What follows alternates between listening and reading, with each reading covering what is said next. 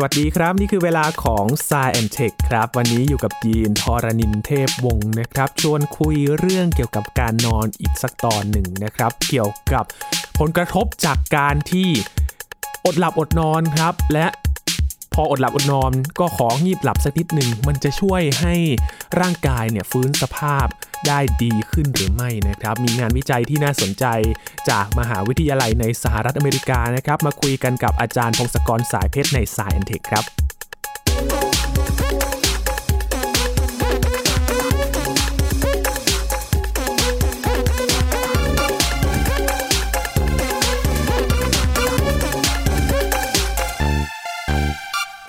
ชวนคุณผู้ฟังเตรียมหมอนให้พร้อมครับ และนอนไปฟังไปกับเราครับ แต่ว่าอย่าเพิ่งหลับนะครับ เดี๋ยวจะไม่รู้ว่าเกิดอะไรขึ้นจากงานวิจัยชิ้นนี้นะครับ ถ้าฟังเสร็จแล้วค่อยหลับก็ได้ครับ อันนี้อนุญาตนะครับ เพราะว่างานวิจัยชิ้นนี้นะครับ เป็นการมาเสริม แล้วก็ยืนยันเรื่องของการนอนนะครับว่ามันมีความสำคัญมากแค่ไหนกับชีวิตประจำวันของคนเรานะครับ ถ้าเราอดหลับอดนอน มันจะส่งผลกระทบอย่างไรบ้างครับ งานวิจัยนี้มหาวิทยาลัยในสหรัฐอเมริกาครับเขาไปทดสอบกับนักศึกษาในมหาวิทยาลัยนะครับเกี่ยวกับการนอน ผลการศึกษาจะเป็นยังไงกันมาคุยกับอาจารย์พงศกรสายเพชรกันนะครับ สวัสดีครับอาจารย์ครับ สวัสดีครับคุณยีน สวัสดีครับท่านผู้ฟังครับ หมอนพร้อมครับอาจารย์ครับ นี่แค่ชวนชวนนี้เริ่มง่วงแล้วนะเนี่ยแค่ฟังอาจารย์อย่าเพิ่งหลับนะครับ เราต้องเล่าให้ฟังกันก่อนครับว่าเกิดอะไรขึ้นเกี่ยวกับการศึกษาชิ้นนี้ครับอาจารย์ โอเคครับ การศึกษานี่คือเขาทดลองกับคนประมาณเกือบเกือบสามร้อยคนนะครับสองร้อยแปดสิบคน แล้วก็วัยเป็นวัยหนุ่มสาวเลยล่ะ คือ เป็นนักศึกษามามหาวิทยาลัยที่ Michigan State University นะ เขาทำทดลองอย่างนี้คือ ให้แบ่งกลุ่มคนอย่างเงี้ยแบบสุ่มมันแบ่งเป็นครึ่งหนึ่งครึ่งหนึ่งจะได้นอนละแต่ครึ่งหนึ่งจะมาค้างคืนที่แล็บนะ ก่อนอื่นเนี่ยเขาก็จะให้ไปทดสอบทำงานอะไรบางอย่าง งานสองอย่าง ซึ่งเดี๋ยวเราจะพูดในรายละเอียดขึ้นต่อไป คือจะเป็นงานที่แบบว่าต้องทำงานที่เป็นลำดับเป็นขั้นเป็นตอน ต้องใช้สมาธิเยอะ และอีกงานหนึ่งคือต้องสังเกตและตัดสินใจแบบรวดเร็ว งานสองอย่างเนี่ยเขาก็ ทำการทดสอบให้ทุกคนทำก็เขาให้ทำตอนเย็น ช่วงเย็นแล้วก็ทำทำแล้วเก็บคะแนนไว้ แล้วก็แบ่งกลุ่มเลย ครึ่งหนึ่งกลับไปนอนที่บ้าน บอกว่ากลับไปนี่ไปนอนนะ อย่าไปแบบว่าไปไปโต้รุ่งหรืออะไร คือนอนนอนเลย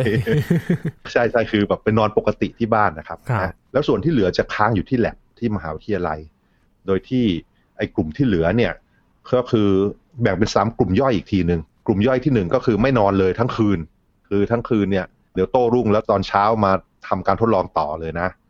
แล้วก็กลุ่มย่อยที่สองก็คือ ไม่นอนยกเว้นแต่ให้งีบได้ครึ่งชั่วโมงครับ กลุ่มย่อยที่สามให้งีบได้หกสิบนาทีหรือหนึ่งชั่วโมงนั่นเองนะครับ แล้วก็ตอนเช้าก็คือมาทดสอบอีกที คือทุกคนกลับมา แล้วก็มาทำการทดสอบ ทดสอบเหมือนเดิมเมื่อเหมือนกับตอนเย็นนั่นแหละ แล้วเช็คดูว่าเป็นอย่างไร ก็เลยพบว่า อย่างแรกเราเดาได้ไหมว่าจะเกิดอะไรขึ้นโอ้คนที่ไม่ได้หลับไม่ได้นอนเนี่ยก็คือประสิทธิภาพการทำงานนี้น่าจะแย่เลยนะครับ อ่าใช่ครับใช่ เห็นได้ชัดว่าแย่ลงไปเยอะเลย คือไอ้งานที่เขาออกแบบเนี่ย ซึ่งเดี๋ยวเราพูดนะว่างานที่ทำอะไรเนี่ยมันงานยากเหมือนกันนะ แต่ว่ามันก็เป็นการจำลองการทำงานยากๆ ราะว่าเขาทำให้ทำงานจริง ๆ ไม่ได้เดี๋ยวอันตรายใช่ไหมเขาพบว่าคนที่นอนเนี่ยได้คะแนน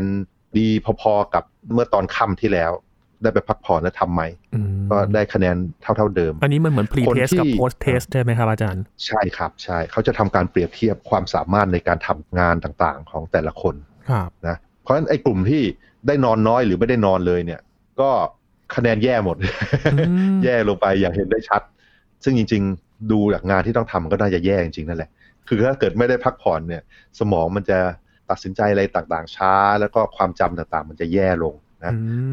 ก็เลยแย่กว่าอย่างเห็นได้ชัด แล้วก็คนที่นอนแค่ 30 นาทีกับ 60 นาทีเนี่ย คะแนนมันก็ดีขึ้นบ้างแต่แต่ช่วยอะไรมากไม่ได้เท่าไหร่ คือนอนแค่ชั่วโมงเดียวเนี่ย หรือครึ่งชั่วโมงเนี่ย ไม่พอจริง ๆ คือสำหรับงานที่ต้องใช้สมาธิใช้ความจำใช้ การตัดสินใจอย่างรวดเร็วใช้การสังเกตนะ ก็นี่คือสรุปกล่าวโดยสรุปเป็นอย่างนี้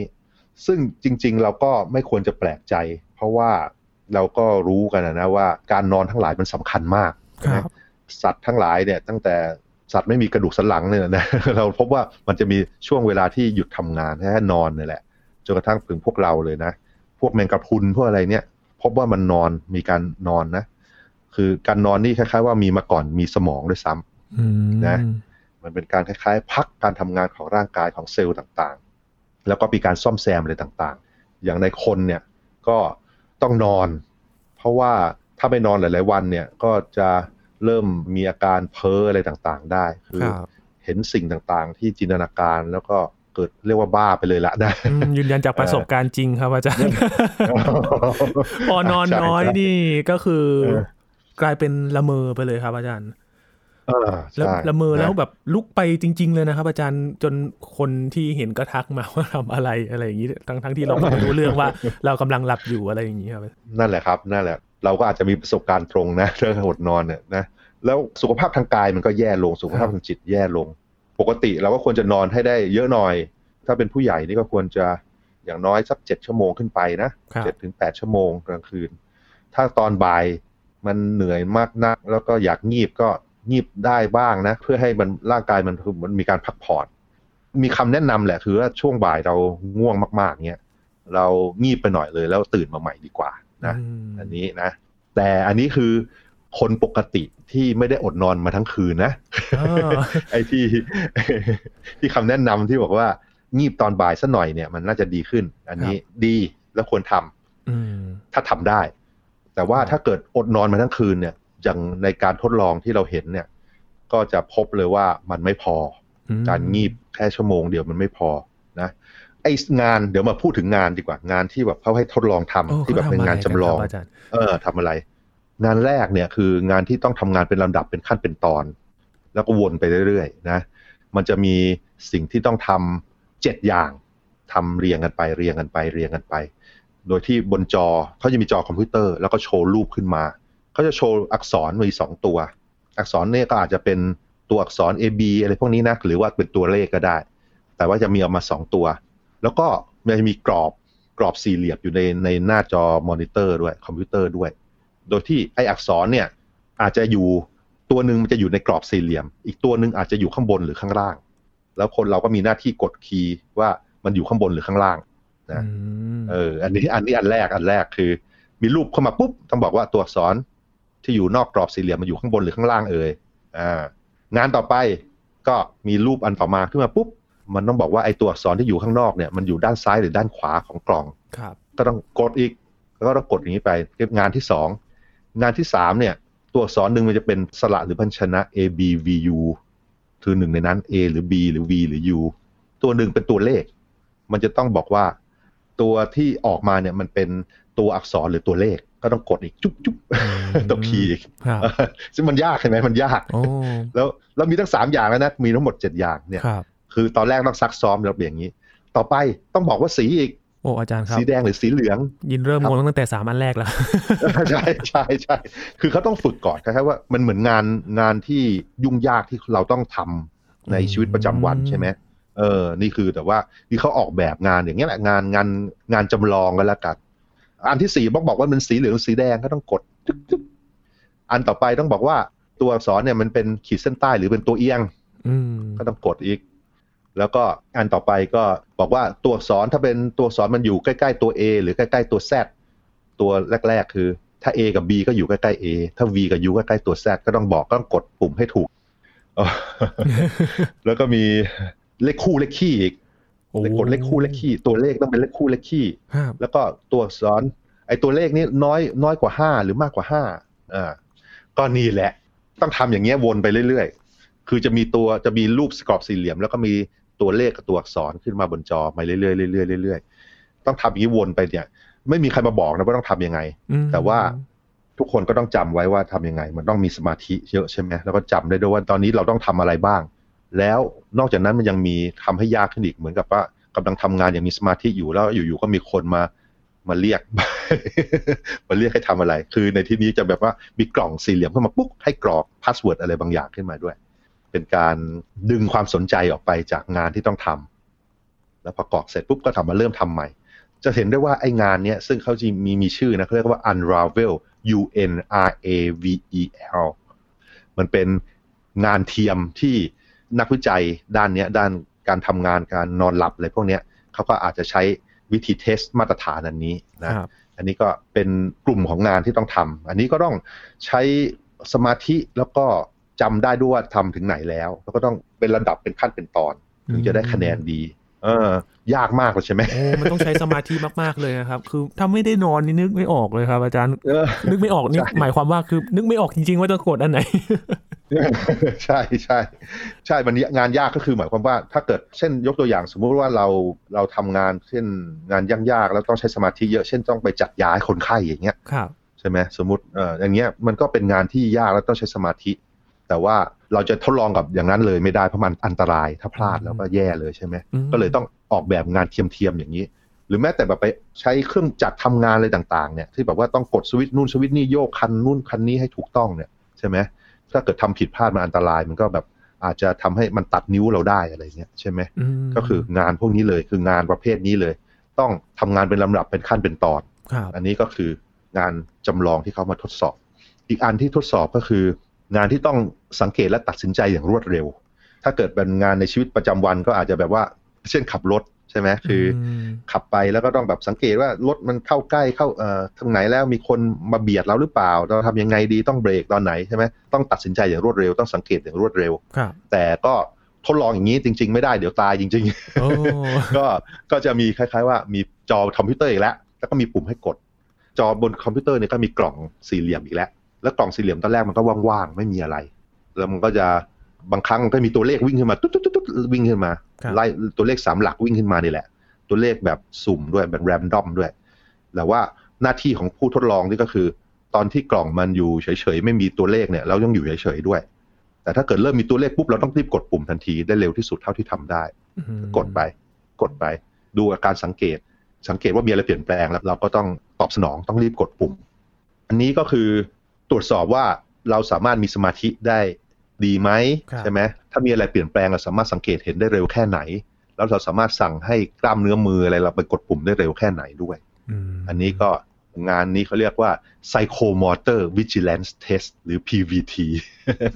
psychomotor ก็ psycho ก็จิตของเรา motor ก็กล้ามเนื้อระบบกล้ามเนื้อ vigilance ก็คือความรู้ตัวความสังเกตสังกานะ นี่ก็เป็นงานที่สองที่เขาต้องทำก็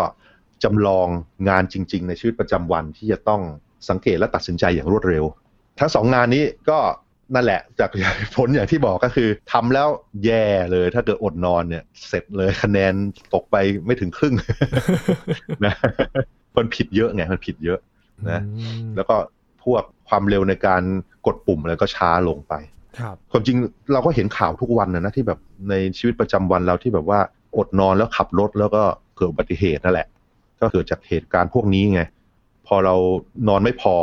เราเห็นรถข้างหน้าเราเหยียบเบรกสีแดงแล้วบางทีเราก็เหยียบเบรกช้าเกินไป แล้วก็ไปชนเขา หรือบางทีเราหลับในด้วยซ้ำอย่างเงี้ยใช่ไหมก็ทำงานอย่างนี้ไม่ได้ เพราะฉะนั้นมันสำคัญมากที่ว่าถ้าจะต้องทำงานที่ต้องใช้สมาธิ แล้วก็หรือต้องใช้การตัดสินใจอย่างรวดเร็ว การสังเกตอย่างรวดเร็ว มันสำคัญมากที่จะต้องนอน แล้วก็สำหรับในงานพวกนี้งานที่เราต้องทำประเภทนี้ ไอการนอนแค่คืนละครึ่งชั่วโมง ถึงคืนละหนึ่งชั่วโมงอะมันไม่ได้ผล มันไม่ดี ไม่ดีพอไม่ดีพอเอางี้ดีกว่า คือหลับแค่ครึ่งชั่วโมงหรือชั่วโมงหนึ่งมันก็ยังดีกว่าไม่หลับเลย แต่ว่ามันยังยังแย่เกินไปมากๆนะคือเท่ากับว่า แม้ว่าจะอดหลับอดนอนแล้วก็ไปงีบสักหน่อยก็ตาม ขอแค่แบบของงีบสักครึ่งชั่วโมงหนึ่งชั่วโมงก็ตาม มันก็ยังไม่ดีพอเท่ากับว่าต้องนอนเต็มเต็มที่ อ่าใช่ครับ อันนี้คือเขาไม่ได้ทดลองแต่เขาพบว่าเวลานอนคาดว่านอนสักสี่ชั่วโมง มันน่าจะไม่เลวนัก คาดว่านะ คือเขายังไม่ได้ทดลอง คือดูจากอัตราที่ว่าคะแนนมันดีขึ้นเมื่อเทียบกับเวลาที่นอนน่ะเขาคาดว่าหนึ่งชั่วโมงไม่พอแต่สี่ชั่วโมงอาจจะดีขึ้น อาจจะไม่เลวนัก ก็อาจจะต้องทดลองกันต่อไปนะเขาอาจจะเช็คกันต่อไปในอนาคต อีกอย่างหนึ่งที่เขาพบคือสำหรับไอ้คนที่นอนเนี่ย นอนแป๊บเดียวนะ นอนแป๊บเดียวนอนแค่ครึ่งชั่วโมงหรือหนึ่งชั่วโมงเนี่ย เนื่องจากตอนนอนเนี่ยเขามีใส่ไอ้เครื่องนาฬิกาที่แบบวัดการนอนด้วยใช่ไหมครับ ก็พบว่าสำหรับคนที่นอนแล้วหลับลึกได้หน่อย คือสามารถมีเปอร์เซ็นต์ช่วงเวลาที่เข้าสู่การหลับลึกได้เยอะเนี่ย หลับลึกก็คือตอนที่เราหลับแล้วถ้าเราวัดขึ้นสมองเนี่ยคลื่นสมองมันจะช้าๆ ใหญ่ๆนะมันเป็นช่วงเวลาที่คล้ายๆว่าร่างกายเราสมองมันอาจจะจัดการความจำแล้วก็มีการล้าง มีการล้างสารพิษอะไรต่างๆ ที่เกิดระหว่างวันอะไรอย่างเงี้ยพบว่าถ้าเกิดเราหลับลึกนานๆหน่อยเนี่ย คะแนนมันจะดีขึ้นด้วยถ้าเปอร์เซ็นต์หลับลึกมากขึ้น คะแนนก็ดูเหมือนจะดีขึ้นด้วย อันนี้ก็เลยเป็นการชี้อีกอันหนึ่งที่ว่าคุณภาพการนอนก็สำคัญ บางทีเรานอนไม่หลับแล้วเราไปใช้ยานอนหลับ คุณภาพการนอนมันจะไม่ค่อยดีเท่าไหร่เพราะว่าการใช้ยานอนหลับเนี่ยไอ้คลื่นสมองต่างๆ ที่มันทำงานตามปกติมันไม่ทำงานอย่างนั้น มันอาจจะทำให้เรา ไม่ได้รับการพักผ่อนที่ที่ถูกต้องนะต้องหาทางหลับให้แบบว่าโดยไม่ใช้สารเคมีอะนะอันนี้น่าจะเป็นสิ่งที่พอจะบอกได้ครับ ครับถึงเวลาได้ไปนอนหรือยังครับอาจารย์ก็นะ นั่นแหละ การทดลองนี้ก็เป็นการยืนยันนั่นแหละว่าการนอนมันเป็นสิ่งสำคัญมาก ๆ ที่เราต้องทำเราพบว่าในการศึกษาเรื่องอื่น ๆ เนี่ยเรา พบว่ามันไปด้วยกันคือคนที่นอนไม่ค่อยหลับอยู่นานๆนอนน้อยๆ นานๆ เป็นเวลาหลาย ๆ ปีเนี่ยมีเปอร์เซ็นต์ที่บอกว่ามีโรคทางสมองเสื่อมเพิ่มขึ้นนะอันนี้เราก็ยังนักวิจัยก็ไม่ได้ยังไม่ได้ฟันธงว่ามันเป็นเหตุเป็นผลกันยังไงนะ แต่ว่ามันไปด้วยกันคือพบว่าคนที่เป็นทุนนอนน้อยๆ นานๆ หลาย ๆ ปีห้าปีขึ้นไปเนี่ยเปอร์เซ็นต์ที่เป็นโรคพวกอัลไซเมอร์ และโรคที่สมองเสื่อมอื่นๆเนี่ยมันเพิ่มขึ้นตามกัน นะอาจจะเป็นเหตุเป็นผลกันคือหรือว่าสมองมันอาจจะเสื่อมทำให้นอนยากขึ้น อันนี้เราก็ไม่แน่ใจนะ แต่ว่าพอยคือถ้าเกิดมันนอนผิดปกติเนี่ย เราต้องไปตรวจสอบแล้วว่ามันมีสาเหตุอะไรยังไง ใช่ไหมสาเหตุแรก ๆ ของพวกเราในยุคนี้ก็คือเปิดจอนั่นแหละ ก่อนนอน มีจอเยอะไง ทั้งโทรศัพท์ มีคอมพิวเตอร์ มีจอทีวีอะไรพวกเนี้ยอย่างน้อยครึ่งชั่วโมงก่อนนอน มันไม่ควรมีแสงจากพวกนี้แล้วคือจอทั้งหลายควรจะปิดไป ห้องก็ควรจะมืดๆให้หลับคือมีคำแนะนำที่ว่า ถ้ามีอาการหลงลืมมึนๆไม่มีสมาธิง่วงเครียดป่วยง่าย ไม่มีกำลังเรียนรู้ช้านะเคลื่อนไหวงงๆลำบากหิวและอยากกินเนี่ย อย่างแรกคือเช็คก่อนว่า เรานอนน้อยไปหรือเปล่านะบางทีแค่นอนเพิ่มขึ้น หาทางนอนเพิ่มขึ้น มันก็จะลดอาการเหล่านี้ไปได้เยอะเหมือนกัน นี่คือคำแนะนำแรก แล้วก็ไอ้นอนน้อยหลาย ๆ วัน แล้วไปนอนชดเชย ไปรวมกันได้ไหมครับ แบบทบทีเดียว มันไม่ work ไม่ค่อย work ไม่ค่อย work งานวิจัยอื่นๆก็บอกเหมือนกัน สมมุติว่าจันทร์ถึงศุกร์เรานอนน้อยๆ แล้วแบบว่ากลับไปนอนเยอะๆเสาร์อาทิตย์เนี้ยก็ยังค่อนข้างแย่เหมือนเดิม มันดีขึ้นแต่มันไม่ดีเท่าไหร่ใช่ไหมครับจริง ๆคำแนะนำก็คือ ไอ้ระหว่างสัปดาห์ก็พยายามนอนให้ได้สักเจ็ดชั่วโมงด้วยกันแล้วกันนะอะไรอย่างนี้คำแนะนำแล้วอย่างบางคนครับอาจารย์เขานอนก็เจ็ดชั่วโมงแล้วเหมือนกันนะครับ แต่ว่า สภาพแวดล้อมการนอนไม่ดี มีเสียงดังบ้าง มีแสงสว่างบ้างแบบนี้มีผลต่อการนอนด้วยไหมครับ มีครับมีเยอะเลยด้วยครับ คือบางทีไอ้นอนไปเจ็ดชั่วโมงแปดชั่วโมง แต่ว่าระหว่างนอนนี่แบบว่ามันนอนไม่หลับหลับไม่สนิทเนี่ย มันมีผลเยอะเลยนะเพราะอย่างที่เคยคุยกันไปที่ว่าการหลับของเราเนี่ยจะเป็นวงจรไป จะมีหลับตื้น หลับลึกแล้วก็หลับแบบตาเคลื่อนไหว แล้วก็วนไปเรื่อยๆสามอย่างนี้ไว้เรื่อยๆ เป็นหยาบๆนะ วิธีแบ่งแบบหยาบๆไอ้สิ่งที่สำคัญนี้ก็คือ ตอนไอ้หลับลึกและหลับแบบตาเคลื่อนไหวเนี่ย ถ้าไม่มีเนี่ยคล้ายว่ารู้สึกว่าร่างกายเรามันจะผิดปกติไปคล้ายๆว่าร่างกายเราต้องการการหลับลึกและหลับแบบตาเคลื่อนไหว ตาเคลื่อนไหวนี่เขาเรียกว่า REM sleep นะ REM ไอตอนหลับลึกเนี่ยเราพบว่าร่างกายมันมีการปล่อย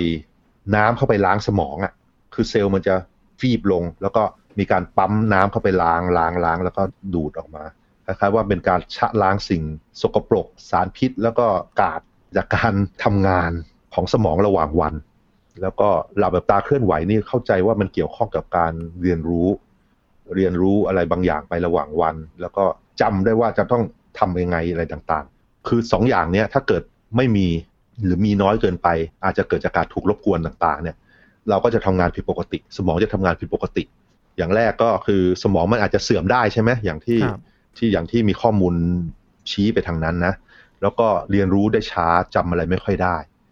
อย่างคนที่แบบว่านอนไม่หลับไม่สนิทเนี่ยมันก็มีหลายสาเหตุมาก ตั้งแต่การรบกวนภายนอกนะทักแสงหรือเสียงหรืออะไรต่างๆ ซึ่งอันนี้ก็ต้องหาทางอะคืออาจจะหาอะไรอุดหู หรือเอาผ้ามาปิดตาใช่ไหมหน้ากากมาปิดตาอย่างเงี้ยลดแสงที่เข้าตาไป แล้วก็หาอะไรมาอุดหูลดเสียง อันนี้มันน่าจะทำได้ดีขึ้น แล้วนอกจากนี้ยังมีหลาย ๆ กรณีที่ช่องหายใจท่อหายใจของเรามันแบบว่ากล้ามเนื้อมันหย่อนแล้วมันเป็นการปิดอะไรอย่างเงี้ยคืออาจจะเกิดจากคนที่อายุมากขึ้น คือกล้ามเนื้อต่างๆมันหย่อน อันนี้เราก็ต้องรักษาโดยการอาจจะมีเครื่องช่วยหายใจมาแปะไว้แล้วมันว่ามันเช็คดูว่าตอนเราหยุดหายใจเนี่ยมันจะปั๊มอากาศใส่ให้ช่วยหายใจต่อนะซึ่งอันนี้ผมก็ใช้ผมอายุห้าสิบกว่าใช่ไหมผมก็ใช้เครื่องเหล่านี้เหมือนกัน ซึ่งมันทำให้สดชื่นขึ้นเยอะเลย คนที่มีโรคเนี่ยเขาเรียกว่า sleep apnea เนี่ย apnea A P N E A เนี่ย คือนอนนอนอยู่แล้วอยู่ๆมันก็หยุดหายใจเอง เนื่องจากเนื้อมันมาปิดท่อหายใจ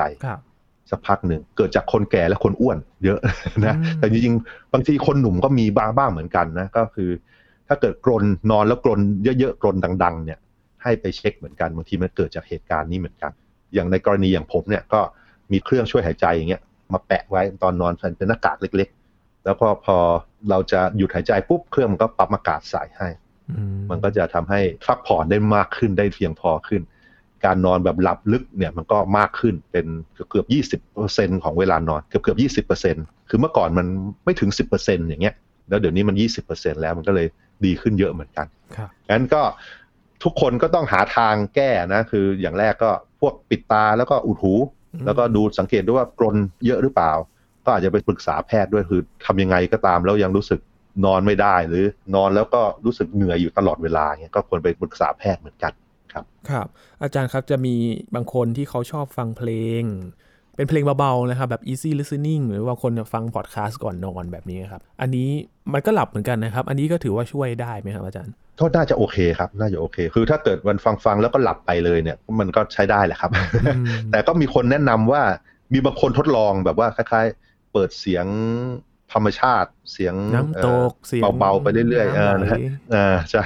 ถ้าเปิดระหว่างกลางคืนเนี่ยผมก็ไม่รู้นะมันเปิดทั้งคืนไม่รู้มีผลยังไงเหมือนกันนะ แต่มีบางคนเขาทา แต่ว่าว่าถ้าเกิดเปิดเฉพาะก่อนจะนอนเนี่ยมันคงไม่มีผลอะไรคือหลับไปแล้ว แล้วก็หลับก็เข้าสู่ช่วงการหลับปกติ อันนี้ไว้ในอนาคตเผื่อเจอผลการศึกษาดูแล้วกันว่าสมมติเราเปิดเสียงธรรมชาติระหว่างนอนมันดีขึ้นไหมน่าสนใจมากเลยครับ เพราะว่าบางคนเนี่ยอยากจะนอนมากๆแต่แบบบางคนนอนไม่ได้นอนไม่หลับเปิดไฟ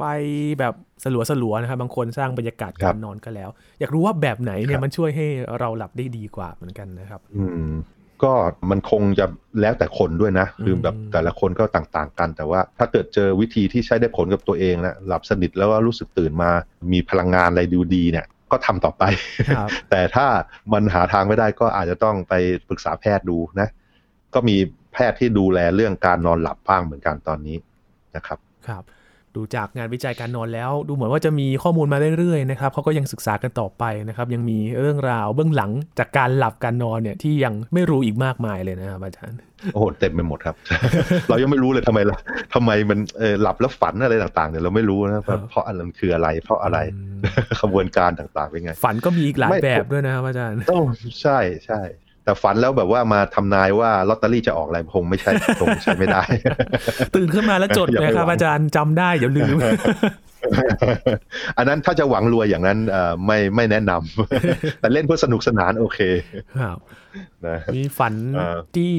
มีรายงานมาไม่นานมานี้รูสิตดีมนะครับ ฝันแบบฝันรู้ตัวฝัน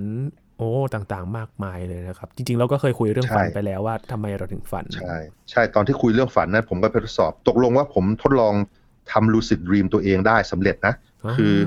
ตอนฝันแล้วรู้สึกว่าฝันได้ใช้ได้เคยทำได้เดี๋ยวต้องไปลองใหม่ต่อตอนนั้นเราคุยไปนานแล้วเหมือนกันเรื่องฝัน นั่นแหละครับเรื่องเรื่องการนอนเนี่ยมันก็เป็นอย่างแรกการนอนมันสิ่งสำคัญมากสำหรับสิ่งมีชีวิตทั้งหลาย เราก็ยังศึกษามันเพิ่มเติมมีข้อมูลเพิ่มขึ้นเรื่อยๆนะแต่ว่า พื้นฐานเนี่ย จริง ๆ เรารู้ทุกคนแหละว่า เราต้องนอนให้พอ คือคนส่วนใหญ่ตอนเนี้ยที่มีปัญหา มันมันนอนไม่พอจริง ๆ มันแบบนอนน้อยกว่าหกชั่วโมงไปอะไรเงี้ยบางที หรือบางทีก็เนื่องจากความเครียดในเรื่องต่าง ๆ มันทำให้นอนไม่ค่อยหลับเนี่ย มันก็ต้องค่อยๆหาทางทำให้นอนให้พอในที่สุดด้วยวิธีต่างๆ แล้วผลร้ายต่างๆ ที่เกิดจากนอนไม่พอจะได้ลดลงไปนะครับ ครับ นะนอนให้พอแล้วก็นอนให้เป็นกิจวัตรด้วยก็จะดีมาก ๆเลยนะครับ บางคนเขานอนเจ็ดชั่วโมงเหมือนกันครับ แต่หลับตีสองอ่าใช่คือถ้าเกิดเขาอะไรล่ะหลับตีสองแล้วตื่นเก้าโมงเช้าทุกวันก็โอเคเป็นชีวิตของเขาใช่ไหมแต่ว่าถ้าเกิดแบบว่ามันเปลี่ยนไปเปลี่ยนมาทุกวันเนี่ยมันรู้สึกจะไม่ดีเท่าไหร่ มันคำแนะนำอีกอันก็คือนอนให้เป็นเวลานะครับอ่า ก็เป็นเรื่องเล่าจากประสบการณ์ตรงเหมือนกัน ที่ถามตีสองนี่แล้วตื่นเก้าโมงใช่ใช่ครับการวิจัยนี้ก็ยืนยันครับว่าอดหลับอดนอนของหยิบหลับสักนิดหนึ่งครึ่งชั่วโมงหนึ่งชั่วโมง อาจจะไม่ได้ผลดีนะครับ แล้วก็การนอนให้เป็นกิจวัตรสำคัญมาก ๆ เลยนะครับ หลับให้เพียงพอแล้วก็หลับให้เป็นเวลานะครับ เพื่อที่จะให้ร่างกายเนี่ยฟื้นฟูสภาพ กลับมาพร้อม refresh เดินหน้ากับการใช้ชีวิตในวันใหม่ ๆ ได้ตลอดเวลาเลยนะครับ วันนี้ขอบคุณอาจารย์พงศกรมาก ๆ เลยครับ ยินดีครับ สวัสดีครับ ครับ นี่คือ Science Tech นะครับ คุณผู้ฟังติดตามรายการก็ได้ที่ www.thaipbspodcast.com ครับ รวมถึงพอดแคสต์ช่องทางต่างๆ ที่คุณกำลังรับฟังอยู่ครับ อัปเดตเรื่องวิทยาศาสตร์ เทคโนโลยี และนวัตกรรมกับเราได้ที่นี่ทุกที่ทุกเวลาแล้วครับ ได้เวลานอนแล้วครับ เตรียมหมอนให้พร้อม แล้วก็เข้านอนกันอย่างหลับฝันดีนะครับ ช่วงนี้ยีนทอรนินเทพวงศ์พร้อมกับอาจารย์พงศกรสายเพชรลาไปก่อนนะครับ สวัสดีครับ